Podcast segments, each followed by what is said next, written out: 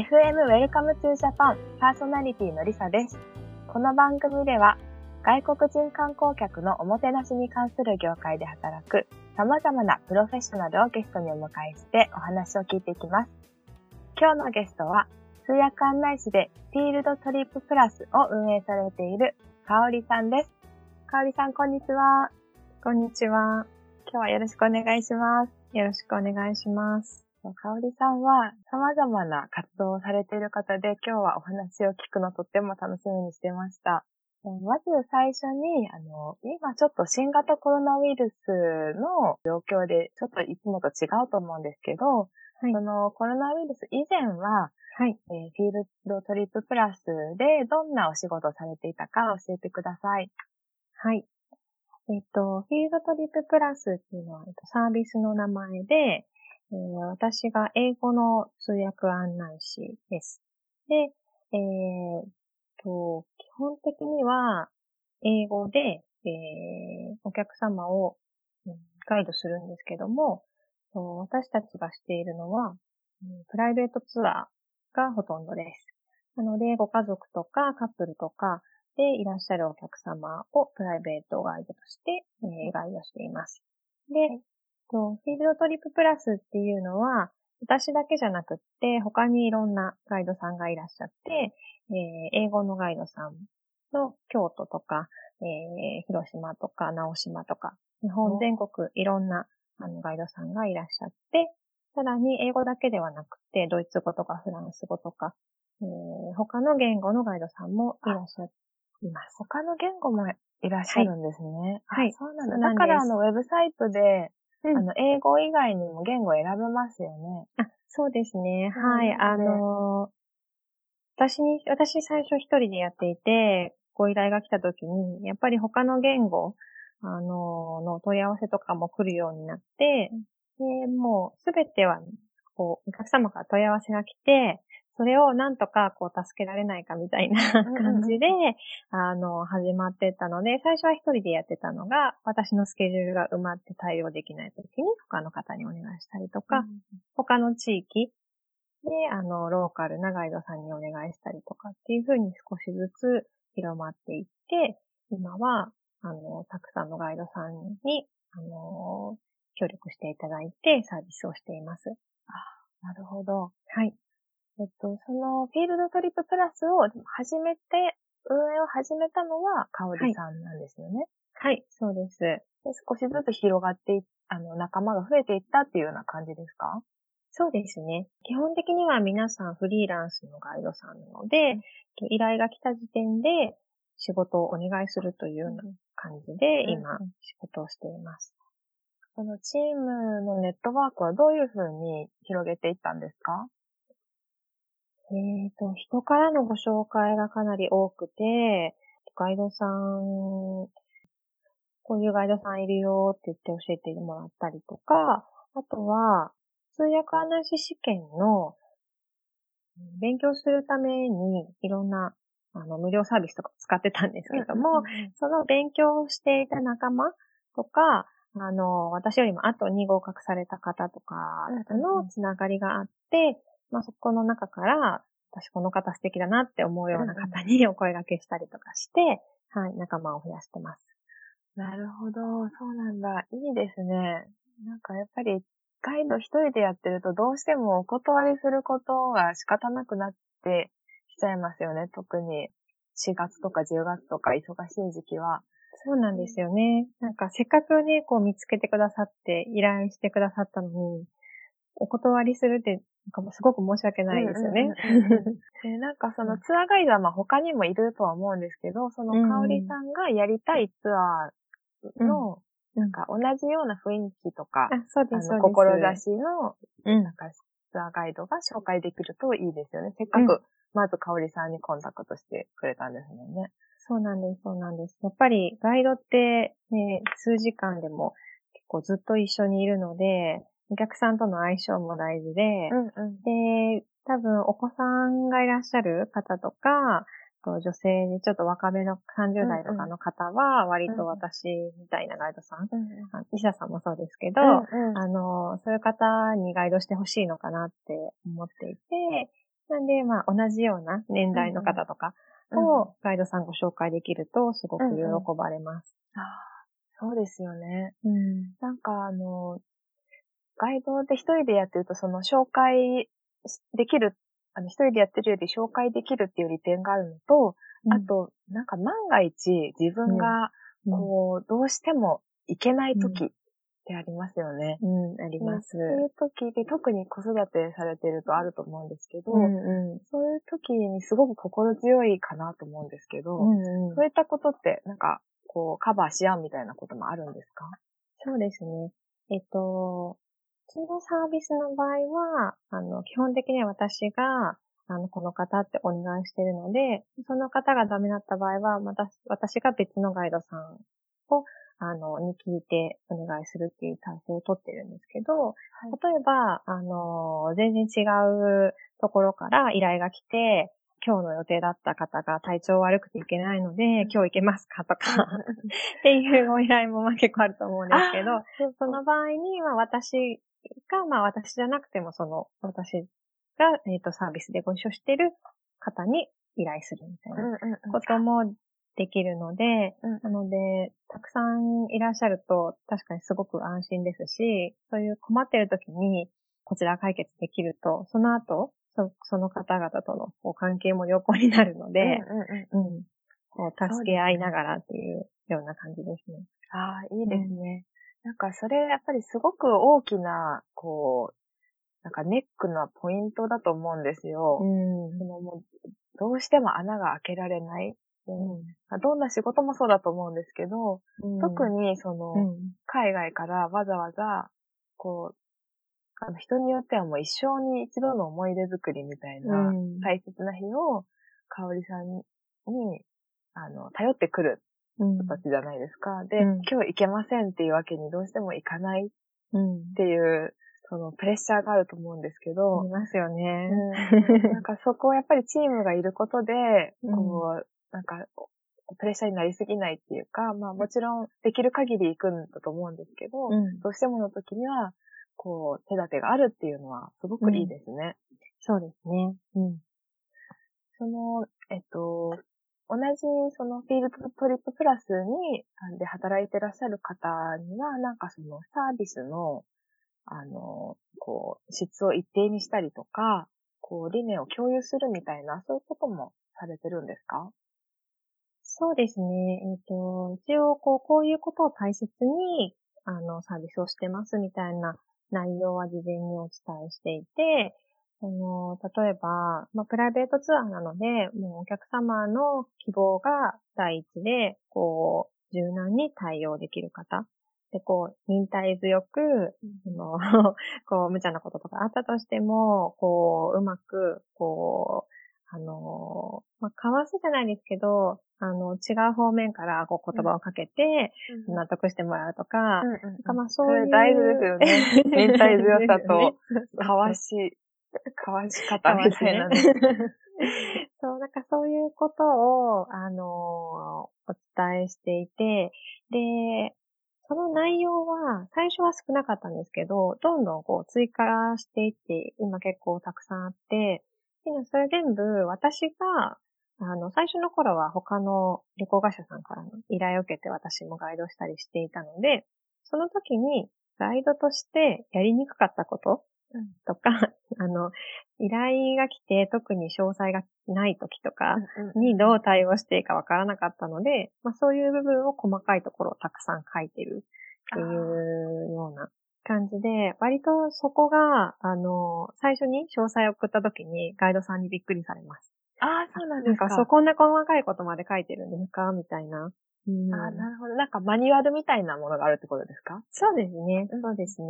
うん。なんか、うん、なんか延長したいって言われたらどうしてくださいみたいなこととか、うん、なんかお客様がそこに来られなかったら何分経ったらこうしてくださいみたいなこと結構詳しいですね。ねでも迷いませんか？あ、わかります。迷います、迷います。しかも会社によって違うじゃないですか。違う違う。ルールが。うんうんうんうん。そうですね。なんかそれやっぱり、一人でやってると、なんか自分の中でルールがあるけど、実際にその紙に起こしてみるの、紙っていうか文字に起こしてみるのいいですね。うん、うん。そうすると、あ、じゃあこういう時どうするんだろうってどんどんちゃんと決まっていくと思うので。そうそう。なんかそのガイドの内容だけに集中してほしくって、できるだけ他のこう心配事を減らしたい。うんうんガイドってすごいいろんんな心配事があるじゃないですか。うん、あるある。ね。だからもうそれをできるだけ、私がやる時も不安だし、うんうんうんだからその、私がガイドだったらやりやすい、安心してできるっていうのをできるだけ意識して、そういう事前にお伝えする情報とかっうんうんうんていうのを考えてます。ああ、なるほど、なるほど。すごい素晴らしいと思います。すごい私も参考になれます、それは。やっぱり具体的に伝えるの大事ですね。そうですね。何分経ったらどうするとかね。確かに人によって全然違うので、うん、うん。えっと、かおりさんのそのフィールドトリッププラスは、うんその他の、あの、ツアーツアーと違うところがあると思うんですけど、その選ばれる理由、どんな方がどういう理由で選んでくださってるのかっていうのを教えていただけますか、えーなんで選んでくれてるんだろうな。まあ、なんかよく、よくある、その、うん。感動の、なんかレビューとか、ここがいいってよく言われるとか。うんうん。さっき出た、その、柔軟さとか、忍耐強さとか、よくペイシャントって書かれるんですよあ書かね。まあ、多分日本人が特に忍耐強いから、外国のお客様からしたらすごいなって思うと思うんですけど、まあ、あとはやっぱり、その私がお願いするガイドさんが、私が一緒に行って楽しい人、うん。この方、こう、なんか、なんてすごいこう、素敵な人なんだろうって思うような人にお願いしているので、うん。だから、そういう、こう、性格の面とかを書かれることがすごく多いです。あ知識いですってね、なんかこう、いくらでもうんうん、誰でもね、得られるけど、うんうん。性格って、ね、やっぱりその人だから、あんまり変わるものではないじゃないですか。で、そういう、いい人であれば、その、例えば最初に経験がなかったとしても、あの、どんどん経験を積めばすごいいいガイドさんになるだろうし、うんうんっていうことをなんか割と意識していて、なのでうん。あんまりその経験とか、うん、知識の量とかうんっていうことはあんまり考えずにお願いした結果、そういうレビューをいただくことが多いです。ああ、なるほど。うんじゃあ、やっぱり人ですね。その人の、なんだろう、優しさとか柔軟性とか、うん。あ、なんか明るさみたいなのもありますか、うん。ありますね。うん。フレンドリーさみたいなのとか、うん。うん。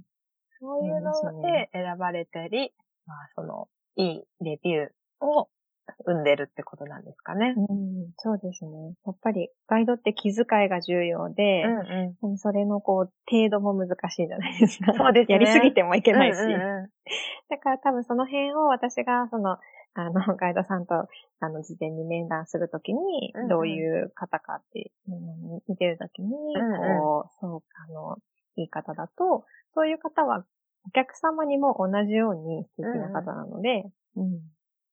でまあ、数時間一緒にいて、しんどくない人。そうですよね。なんかやっぱ家族旅行とかもカップル旅行とかだから、うんうんなんかそこに、その一日を一緒に過ごすうん、時に、うんこう違和感のない、そうそう。なんかこう存在でいる必要がありますよね。うん。そういう人材を集めて、このチームができていってるってことなんですね。あの、ホームページ拝見すると、えっと、車椅子フレンドリーのうん。ツアーとか、うん。あの、載ってると思うんですけど、はいそう。いったその障害のある方向けのツアーっていうのもされてますよね。うん。これは何かきっかけがあったんですか、えっと、車椅子はですね、あの、私今2歳半の双子の男の子がいるんですけども、あの、ベビーカーのサイズがすごい大きいんですね。ああ、そうですよね。そう。横並び、そう、うんで、幅もすごい広いですし、で、その車椅子の、あえっと、ベビーカーのサイズがたまたま車椅子の幅と同じなんですね。ああ、そうなんですか。うん。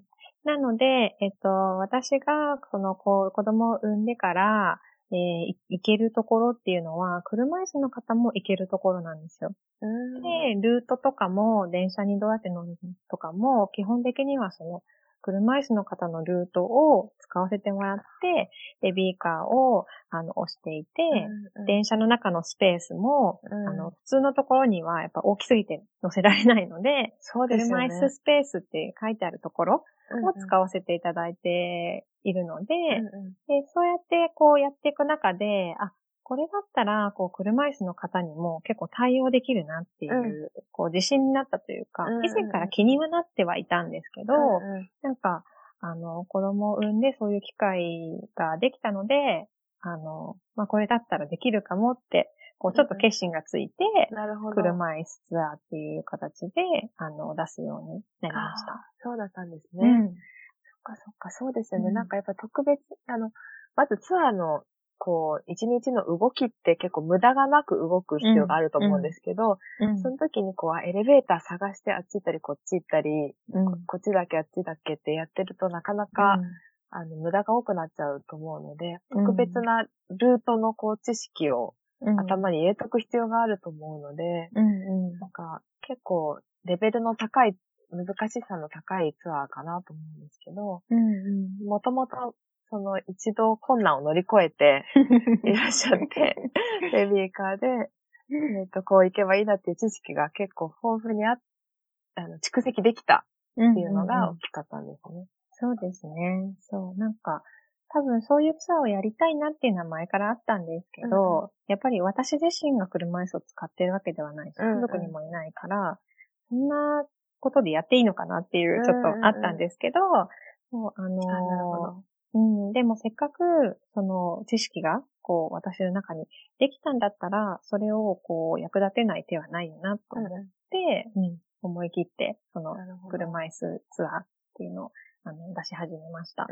うん、うん。その、やり始めてどうですか？その、需要とか、その、こうやってみて、まだまだこういうところが問題だなっていうような壁にぶつかることとかもありますか？実はその、車椅子ツアーを出してから、このコロナになってしまったので、そそうなんです。だからまだ実際そんなにたくさんやっていなくって、あの、わからない面はあるんですけども、ただ、あの、日本人の車椅子の方とかにいろいろお話を伺って、あの、いたら、やっぱりその旅するときっていうのはすごく、あの、まあ、日常生活でも大変なことは多いけども、うん、あの、旅するときにすごく大変だから、あの、こういうツアーがあるんだったらすごくいいと思うっていうふうに、こう、あの、言っていただけて、うん、そういう方にアドバイスもらいながら、例えば、目線を、こう、車椅子の方に合わせて見える景色を説明した方がいいとか、柵がある場所とかだったら見えなかったりとかするんですね。なんで、まあそういう細かいところを、あの、できるように、ちょっと、まだ割と作り込んでいるところというか、うんうん。ではあります。はい。わかりました。なんか目線が確かに違いますもんね。うん。少しこう、下がりますから、そこからの見ていると想定して説明したりする必要があるんですね。うん。そっか、じゃあこれは、これから、あの、どんどん伸びしろがある分野というか、フィールドトリップクラスの中でも今後のプロジェクトになっていくってことですね。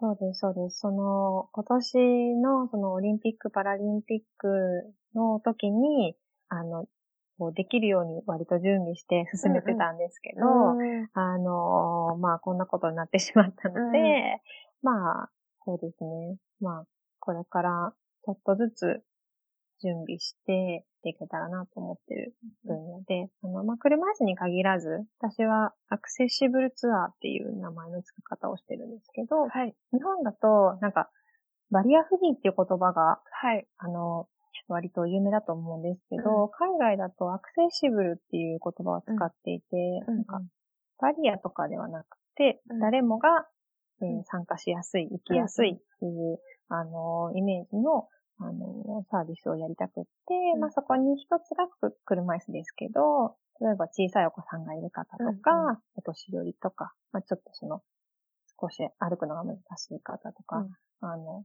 とか、えー、耳が聞こえる聞こえないとか、まあそういう、まあ誰でも、どういう人でも、えー参加しやすいみたいなことが、まあプライベートツアーだとできると思うので、うんうん。まあその方それぞれに合ったを、こう、これからやっていきたいなと思ってます。うんうんうん。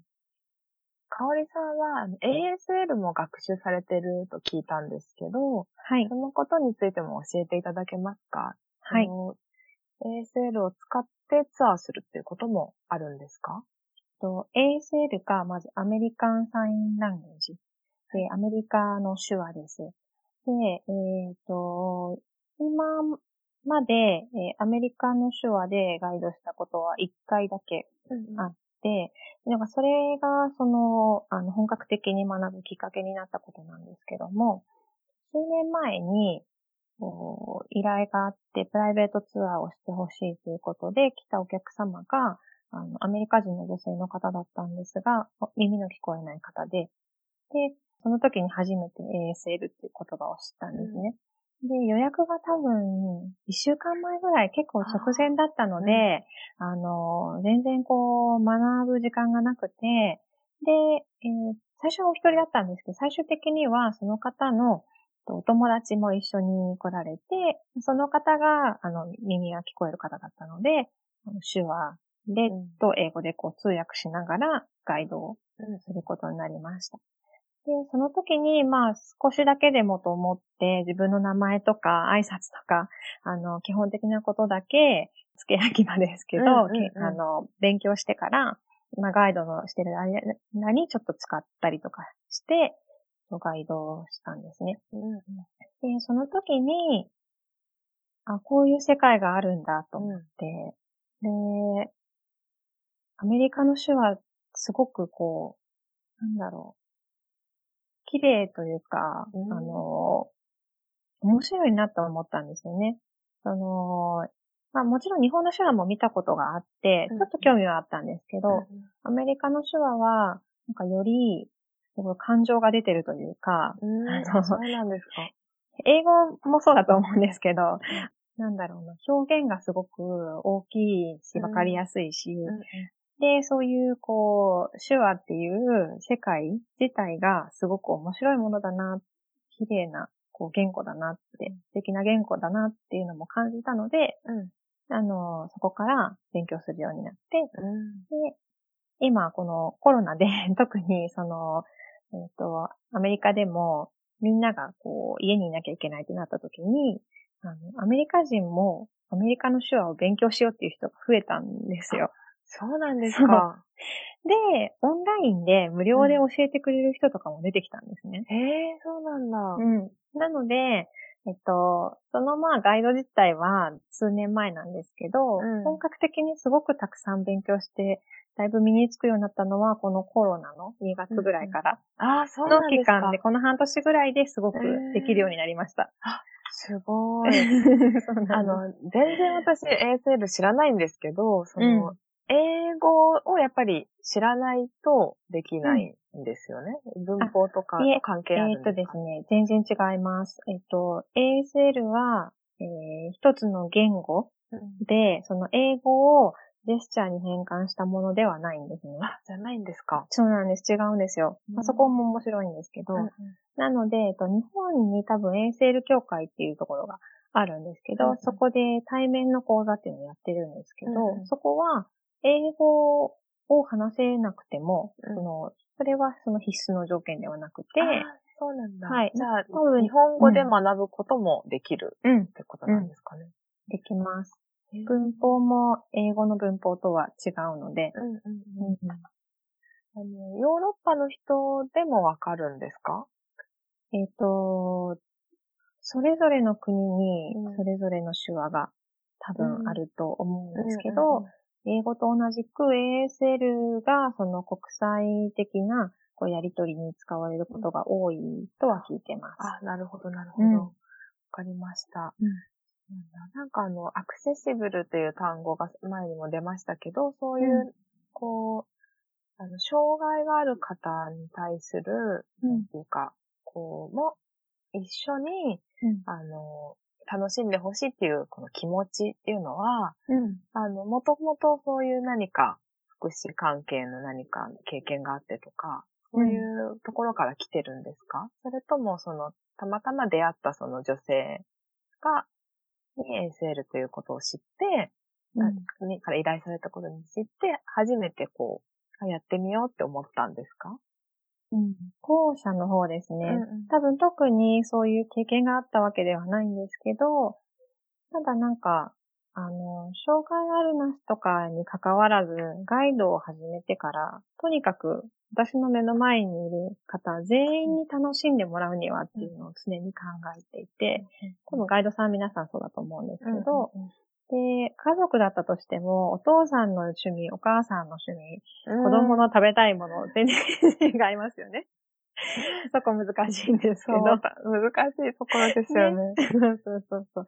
で、まあそこをいかに折り合いつけるかみたいなところだと思うんですけど、まあそれの延長線上で、うんそういう、たとえ耳が聞こえなくても、楽しめるように、で、耳の聞こえる人と聞こえない人と一緒に回るときに、なんかどうしたら二人とも楽しんでもらえるか、みたいな、あの、同じような感覚で、うん。あのー始めましたね。なるほど、うん。なるほど。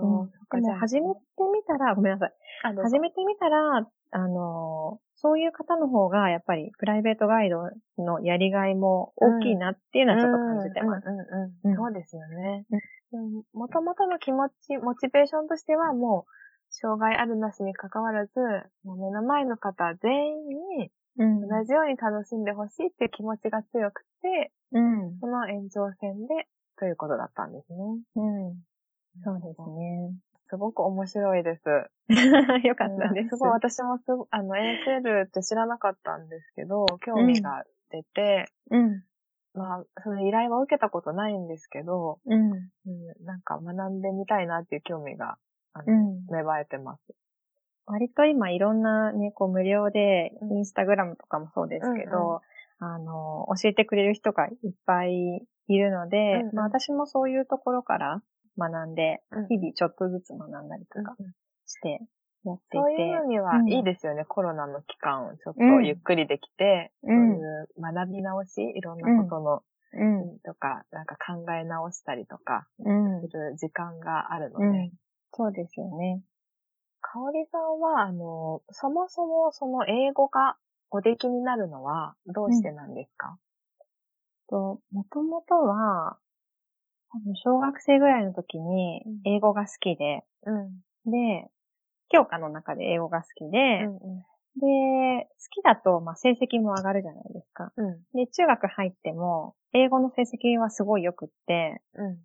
で、まあ、良ければまた頑張るみたいなのの繰り返しで、で、うーん、留学してみたいなってちょっと思うようになって、うんで、留学とか、あと通訳うんにすごい興味を持ち始めたので、留学と通訳とが、あのできる大学うんに進学をして、うんうん。で、大学で、大学3年の時に、えっと、アメリカのジョージア州に1年間、うん。あの、大学の交換留学で、ジョージア州立大学に行きました。あ、それまでは、あの、こうん。ここ英会話の交流っていうのはうん。なかったんですか？その、英語の勉強としての英語を？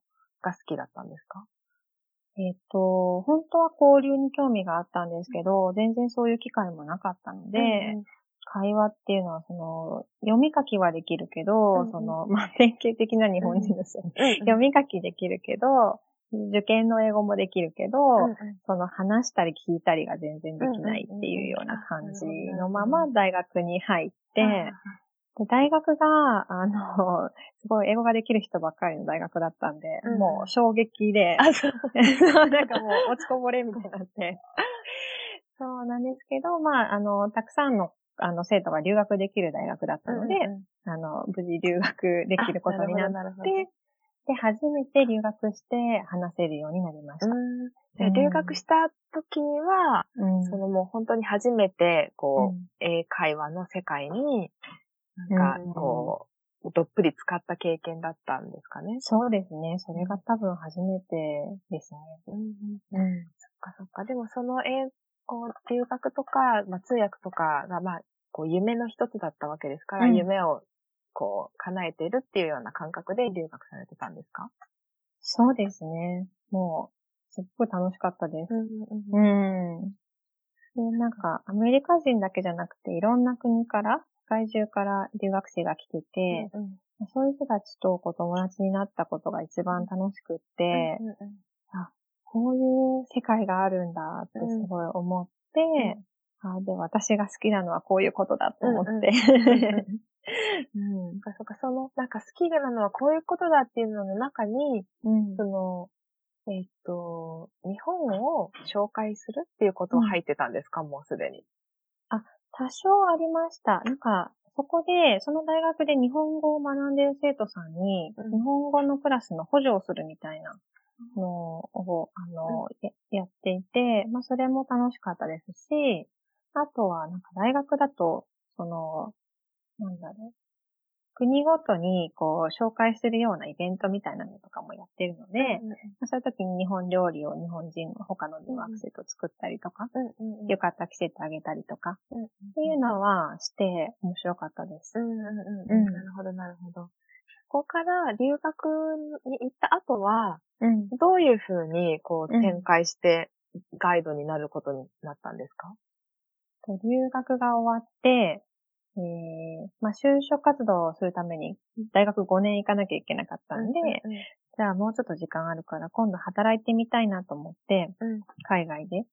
で、えっ、と、イギリスで数ヶ月インターンシップしたんですね。ああ、そうなんですか。はい 何されてたんですか？イギリスそれはね、なんか最初は、あの、服飾関係の、うん。あの、会社に行ったんですけど、そこが、オーナーがイタリア人だったんですね。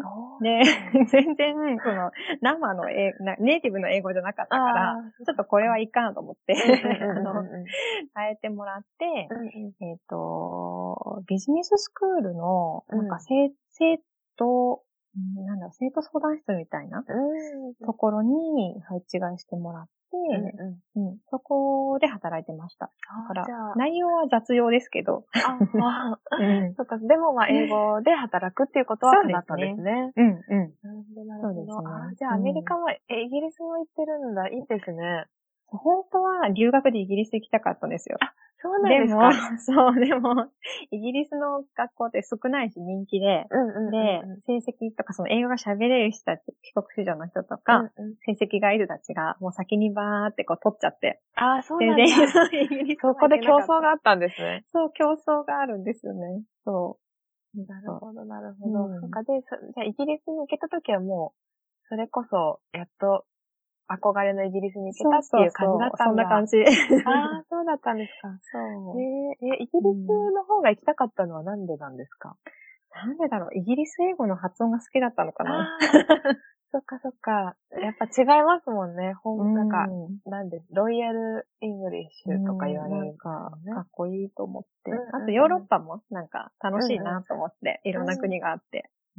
なるほど、なるほど。そっか。うんえーそのままイギリスで働き続けようとかは思わなかったですか？えっと、なんかイギリスでっていうよりは、その後、なんか就職も、なんか他のその国でもいいなとか思ったんですけど、でもちょっと勇気がなくって、うんうんが、つづあの、帰国しましたね。うんうん。なんだろう。う。うん。まだ言語に自信がなかったってことですか？ああ、というかなんだろう、家族と離れて、うんうん海外に長く住むことになるので、うんなんかちょっとそれが引っかかって、うんうんうんあの、やめた面が大きいかもしれうないです。ん、なるほど、なるほど。うんかうん。それで、日本で帰ってきて、うん。就職活動されたんですか？そうですね。はい。就職活動して、その時に、えっ、と、海外営業、海外に出張とかがよくある、うんうんあの、日本の会社に就職しました。うん。じゃあ、仕事上でも英語は使い続けられたってことでうんすか使いたくて、海外に行ける仕事を選びました。うん、なるほど、なるほど。そっかそっか。うん。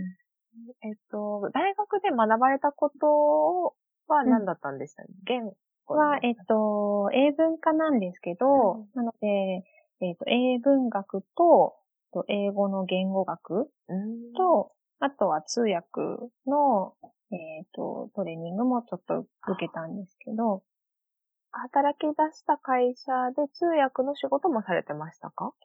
通訳はしてないですね。基本的にはその営業として行って、うん、うん、あんまり通訳する場面はなかったですね。うん、営業の仕事の中には、こう何か観光に関わることとか、日本を紹介するみたいな、何か今の仕事につながるようなことはあったんですか？うん、それもないですね。ああ、そうなんですか。うん。うん。こう何がきっかけでガイドに転職されたんですか？そうですね。一番最初のきっかけは、えっと、大阪で働いてたんですけど、えっと、結婚して、で、夫が東京に行くことになったので、うんうん、まあ、そのタイミングで会社を辞めようっていうふうに決めて、うん、で、その、もともとちょっとなんとなく自分で事業やってみたいなっていうのがあったので、うんうん、いい機会だしと思って辞めて、で、オンラインショップを始めたんですね。ああ、そうなんですかうん。で、それはまだ今もやってるんですけど、うん、まあ、オンラインショップを先に始めて、で、その時になんか、そういえばそういうガイドの資格あったなと思って、うんうん、で、通訳案内士って言語の唯一、言語で唯一の国家資格、うんうん、なので、なんか、まあ、せっかくだから取ってみようかなと思って、うんうん、で、勉強して取ったら、まあ、せっかく取ったし、うん、一回ガイドしてみようかな、みたいな。そんな軽い感じで、やり始めたんですよね。なんか、で、ガイドし始めたら、なんか、すごく楽しくって、うん、なんかハマって、うんうん、やめられなくなったっていう感じ。なるほど。そっか、あ、じゃあ、なん結構その、一大決心したっていう感じではなくて、うんうん、まあ、資格を取ってみようかな、取ったら始めてみようかな、というスタートだったんですか、そんな感じですね。うん、そうなんだ。うん、いやなんかその、さっきの話でこう目の前の人をすごく楽しませたいっていう気持ちが強いっておっしゃったんで、うん、なんかそのモチベーションが結構最初からあったのかなって思ってたんですよ。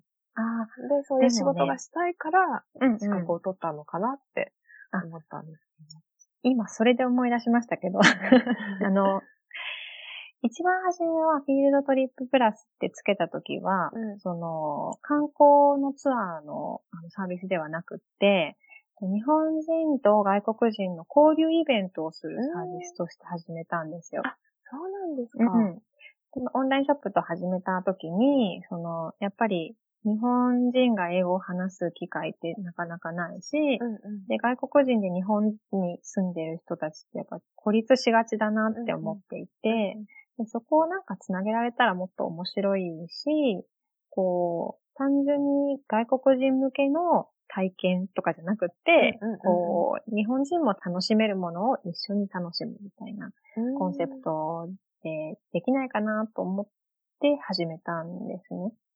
で、まあ、それを少しやった後にガイドの資格が取れたので、うん、こう、割と観光ガイドの方に移行したっていうような感じです。なるほど、なるほど。うん、そっか、そっか。うん、その交流イベントは、あの、やってみてどうでしたか？すごく、その、えっ、と、思ったように進んだっていう感じですか？難しさありましたか？面白かったんですけど、でも、なんだろうな。集客したりとかするのも大変だし、うんうん、あんまりお金にならないし、っていうのもあって、で、より、そういうことをやってる、なんだろう、人も割と他にもいたんですよね。あ、そうなんですか。うん、なんか、パーティーとかやってる人とか、うん、交流イベントっていうことで言うと、まあやってる人もいたので、他にもやってる人がいるんだったらやらなくてもいいかもっていうのも少し感じていって、で、ガイドを始めたときに、か、ガイドで私と同じぐらいの年代の人で、あの、ガイドを結構やる人って少なかったので、うんうん、で、こう、ガイドだったら、こう、私がやる意味あるかもって、うん、うん、思って、そっちの方に、こう、ハマってた感じです。ああ、なるほど、なるほど。あわかる気がします。うん。なんか私も始めてみてより、こう、自分ぐらいの年齢で、うん、あの、需要があるんだっていうふうなのを感じることが多くなっていったので、ですよね。なんか手応えっていうか、うん、うん、その、ガイドを始めたのは何年ぐらいですか？もう、インバウンドが盛り上がった後ですか？何年だったかな、うん、?2014 年か5年ぐらいに撮ったのかな？ちょっと曖昧ですけど。はい。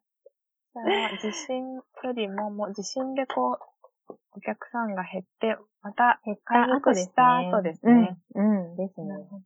じゃあ、お客さんも結構どんどん来てくれるっていう、そうですね。時ですよね。あ、2015年からですね。うんうんうん。うん。なるほど、なるほど。そっか。うん。じゃあ、それ、そこで、こう、フィールドトリッププラスを結構シフトした、シフトの感じなんですよね。ビジネスの形を。そうですね。うん。うん。かなんかそういう新しい、オンラインショップもそうですけど、そういう新しいビジネスを始めるっていうことに、うん、なんか割と、こう、なんて不安があったりとか、はなかったですか、うん、その前までは、会社で、こう、雇われていたわけじゃないですか。うん、でそこから自分で、こう、全部やらなきゃいけないっていうことに、うんうん、むしろそれはやりたいっていうことだったんですかね。そうですね。多分その性格の問題で、えっと、前の会社にいたらずっといいお給料もらえて安定してたんでしょうけど、うんうん、こう仕事していく中で、なんか、え、これやる意味あるの？とか、なんか、これよりもこれした方がいいみたいなものが結構たくさん生まれてきたので、うんうん、自分の、あの、やりたいようにできるうん、の方が、きっと、こう、仕事が楽しくなるだろうなって思、うん、思いました。なるほど。で、やっぱりその、そうは言っても、始めるときっていっぱい雑用もあるし、全部自分がやらなきゃいけないじゃないですか。うん。なんかそういうので、こう、つまずいたりとかもなく、割と楽しんで、そういう、あの、スタートを切れましたか？あ、いや、全然、なんか最初は特になんか、何これをするぞって言って、こう決めてやり始めたわけじゃなかったから、うん、なんか、何しよう、これしようかな、ダメかな、みたいなもののずっと繰り返しで、うん、そういう不安とか、なんかや、私何やってるんだろうみたいな。あ、そういうのもあったんだ。そういうのがすごい多かったですし、うん、今もありますよ。そっかそっか。じゃあ、それの、やっぱり試行錯誤の繰り返し、うん。ってことですね。うん、そうですね。ガイドに関してはやっぱり、なんか、いいなと思うのは、目の前のお客さんにありがとうって言われるし、うん、すごく楽しんでくれる子、ね。うん。目の前で見れるので、それがあれば、ガイドに関しては割とこう、あの、辛い面もこうカバーされるっていうか、なんかツアーに行く前は大大丈夫かな大丈夫かなってすごい不安で、うん、夜もあんまり寝れなくてみたいな。で、お客さんに会うまで不安で、うん、で、まあ、しばらく数時間経ってきたら、あ楽しんでもらえてるかなって思って、で、ガイドをね、こう終わった瞬間、すっごい疲れたって思うけど、もうね、こう、次の日ぐらいには、あ、またやりたいなって。うん、わかります。なんかこの繰り返し まさに、もうその通りですね、私も。やっぱ 準備、ね、準備中はいろいろ不安要素が頭に浮かんで、うん、で、やっぱお客さんのこともやっぱり、あの、メールでのやりとりがほとんどなので、うん、事前には、うん。ちょっと、なんていうか、怖い方向にイメージが膨らんで、こんなこと指摘されたらどうしようっていうようなでも案外すごくフレンドリーで優しい人だったことが多くて、うんうん、一緒に、あ、なんだこんなに楽しいっていうことに夢中になって、うんうん、で、ツアーが終わった途端すっごい疲れてる自分に 気づくみたいな。そうそう。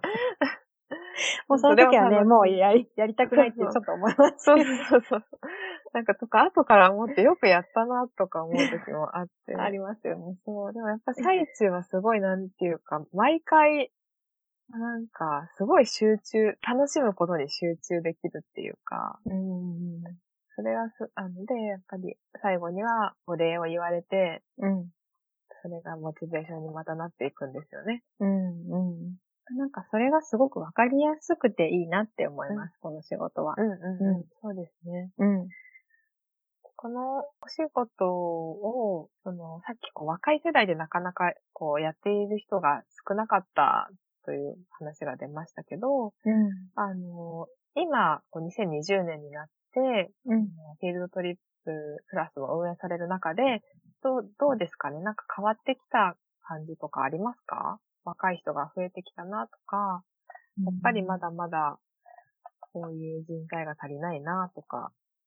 あんまり変わってない気がしますね。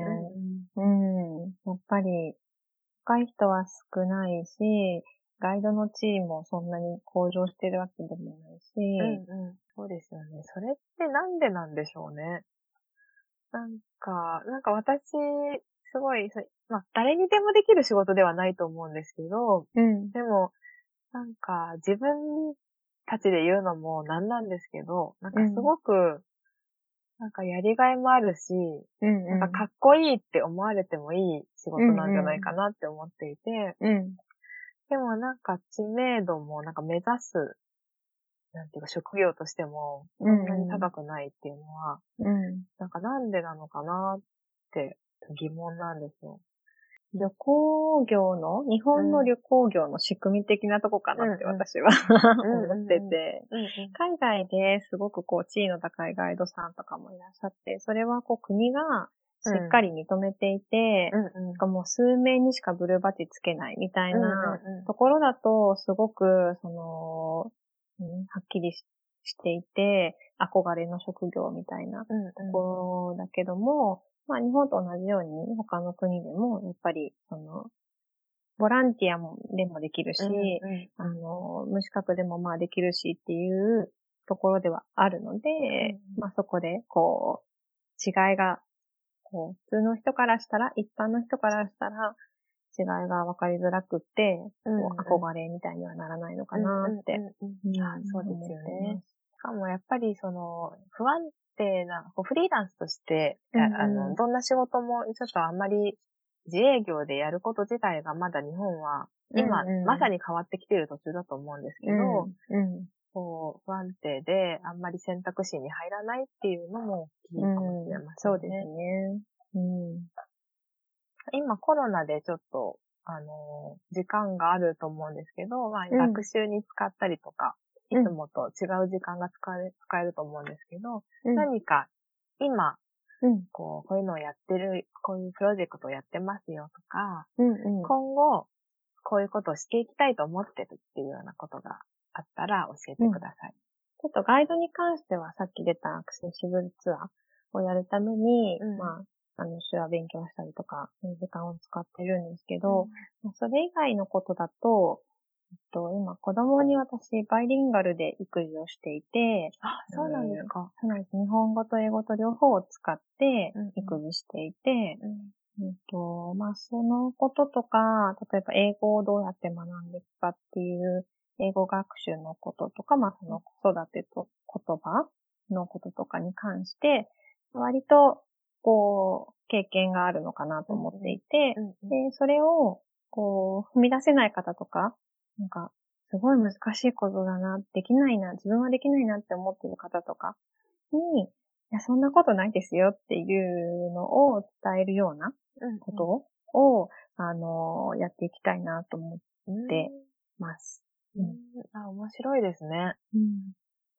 なんか日本人って本当に英語って言ったら怖い、ななんか間違ったら恥ずかしいみたいな、ですごくもったいないなと思ってて、うんうん。こんなに真面目に一生懸命勉強する人たちなのに、なんか結局喋れないままで、で、そうじゃなくても、そんなに勉強しなくても、うん。なんだろう、その気持ちがあれば、こう、ね、あの、積極的だったら通じるじゃないですか。うんうん。例えば海外の人って割とそうだと思うんですけど。そうですね。うん。間違いとか気にしてないし、うんうんそういうのでいいんだよっていうのを伝えるような活動を、まあうんうん少しずつやってるんですけど、あそれをそうなんですかまあ少し、うんうんやっていきたいなって思ってます。あ、わかりました。うん。あの、実際にそのバイリンガル育児をされてみて、うん。どう、どうですか？あの、英語喋るようになってます？息子さんたち。うちはね、なんかね、あの、日本語もまだそんなに喋らないんですよ。そう。だけど、えっと、単語とか好きなものとかで、うんまあ日本語で言ったり、英語で言ったり、うんうんとか、本が好きなので、うん本を読んでたら、その本のフレーズを繰り返して言ってくれたりとか、あそうなんあと、英語で言ってることは理解はしてるので、だうんうん。例えばなんか、氷取ってきてとか言ったら、うん。英語で言ったら取ってくるし、みたいな、そういう、あの、理解はしてると思います。なるほど、うん。なるほど。そうなんだ。すごい面白いですね。それ、そのバイリンガル育児だけでもうまた別エピソードを 収録させてもらいたいぐらいなんです本けど。当ね、でも楽しいです。あのー、なんか子育てってそういう、なんだろう。なんかちょっと立ったとか、うん歩いたとか、そういう感動がいくつもあるじゃないですか。うんうんうん、でそれにプラスして、え、英語話したみたいうんうんなうんうんのがプラスされるんでうん、こう、喜びが増えるっていうかう、んうんうんうん驚きが。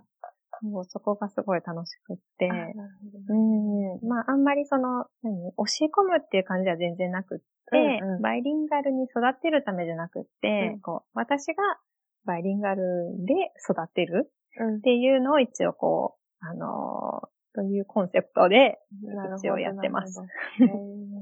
あの、もしこの、ポッドキャスト聞いていらっしゃる方で、そういうのに興味あるから教えてほしいっていう人がいたら、なんか、こう、連絡したりとかできるうん。プラットフォームがあるんですか？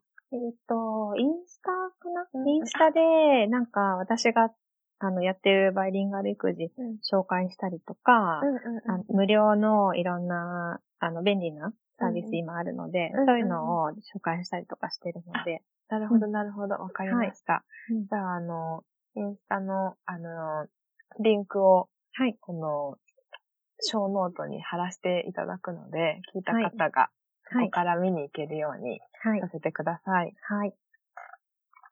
かおりさん、ありがとうございました。すごくはい面白い話いろいろ聞けたんですけど、はい。まだまだ、なんか、その今のバイリンガル育児のことですとか、うん。今後のそのアクセシブルツアーのこと、うん。またお話ぜひ聞かせていただきたいです。はい。わかりました。はい。またぜひあの収録させてください。はい。何かあの、さ最後宣伝したいこととか何かないですか？宣伝したいこと。うーん。いや、特にないんですけど、うん。でもなんか、伝えたいのは、その、なんだろう、ガイドとか、ってすごい、こう、楽しい仕事だよっていうのが、ちょっとでも伝わったらいいかなと、うん、思ってます。そうですよね。うん私も本当にそう思います。なんか、あのーやっぱり、やっぱり、とりあえずやってみたらいいんじゃないかなってうんうん思いますよね。んやりたい気持ちがちょっとでもあれば。そうそうそで、なんかまあ言語ももちろん勉強は大事なんですけど、それよりもやっぱり、なんか別の素質がすごい重要っていうか、さっきそのフィールドトリッププラスのメンバーを集めるときに、かおりさんが重要視されてるって言った、この、パーソナリティですよね。うんおもてなしの気持ちとか、うん誰かを楽しませたいっていう優しさとか、う。うん。なんかそっち大事ですよね。うん、そっちが大事。うん。なんかそれ私あるわっていう人は、うんうん。なんかちょっと英語不安でもやってみたらいいかなって思うんいます。うん。そうです、そうです。そうですよね。そう、私ですら、未だにわからないこともある。あの、うん聞き取れないこともある。あるある、全然あります。うん。そうそうそうそう。でも、そういう時は聞き直せばいいだけだし。そうそう。そうですよね。そう。うん。で、なんか知らないこう単語がこう言いたい時も、うん。その言葉を知らなくても、あの、わ、かる単語でね、説明したら。そうそうそうそう。そしたらね、お客さんが教えてくれたりしますよね。あそうそうそうこれで、そう、本当そういうこともしょっちゅうありますよ。うんうん。それで全然いいと思うんですよね。うんうん。うん。なんかでもそういうこと、かおりさん、なんか言語学を学ばれたかおりさんがそういうことをおっしゃると心強いですね。じゃあ、かおりさんありがとうございました。はいまありがとうござたぜひ、いましたあの、収録させてくださ。はいい、わかりました。最後までお聞きくださった皆さんありがとうございました。今日はフィールドトリッププラスのかおりさんにお話をお伺いしました。番組への感想や質問は番組ツイッターへお寄せください。アカウント名は FM Welcome to Japan またはアルファベットの FM アンダーバー WTJ で検索できます。かおりさんのインスタやウェブサイトのリンクなどはエピソードノートに貼っておくのでチェックしてみてください。FM Welcome to Japan リサがお送りしました。